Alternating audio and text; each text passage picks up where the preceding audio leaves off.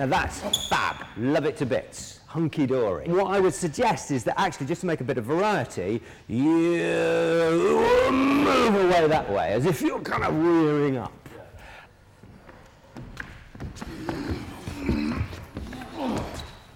Fabulous. And next. And here we go. One, right beyond him, and two, and now the kick.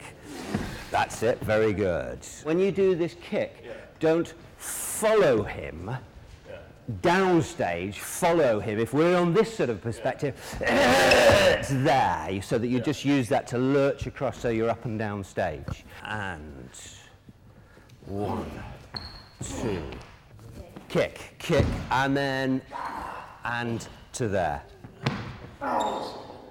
When you do that, Dan, don't take your weight forward and clunk on your knees. Take your weight oh, back so that you counterbalance. Do you see what I mean? I'm not saying you shouldn't wear knee pads, but exactly, if you thr throw your weight right back, right back, right back, so that you can get to your knees without thumping. Okay, we can we do that from the beginning?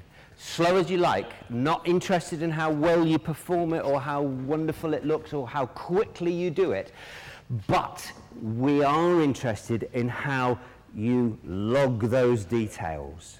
Half pace, one, two,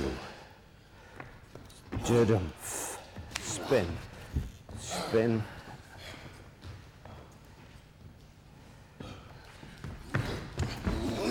Head's going to lift up, Chris, and across the back, turning and lift up.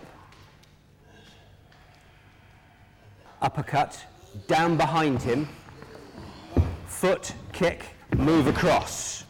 Now you have, that's it, spin, kick and nose, and across the back. Terrific, that's good on your knees. Very good, well, well done.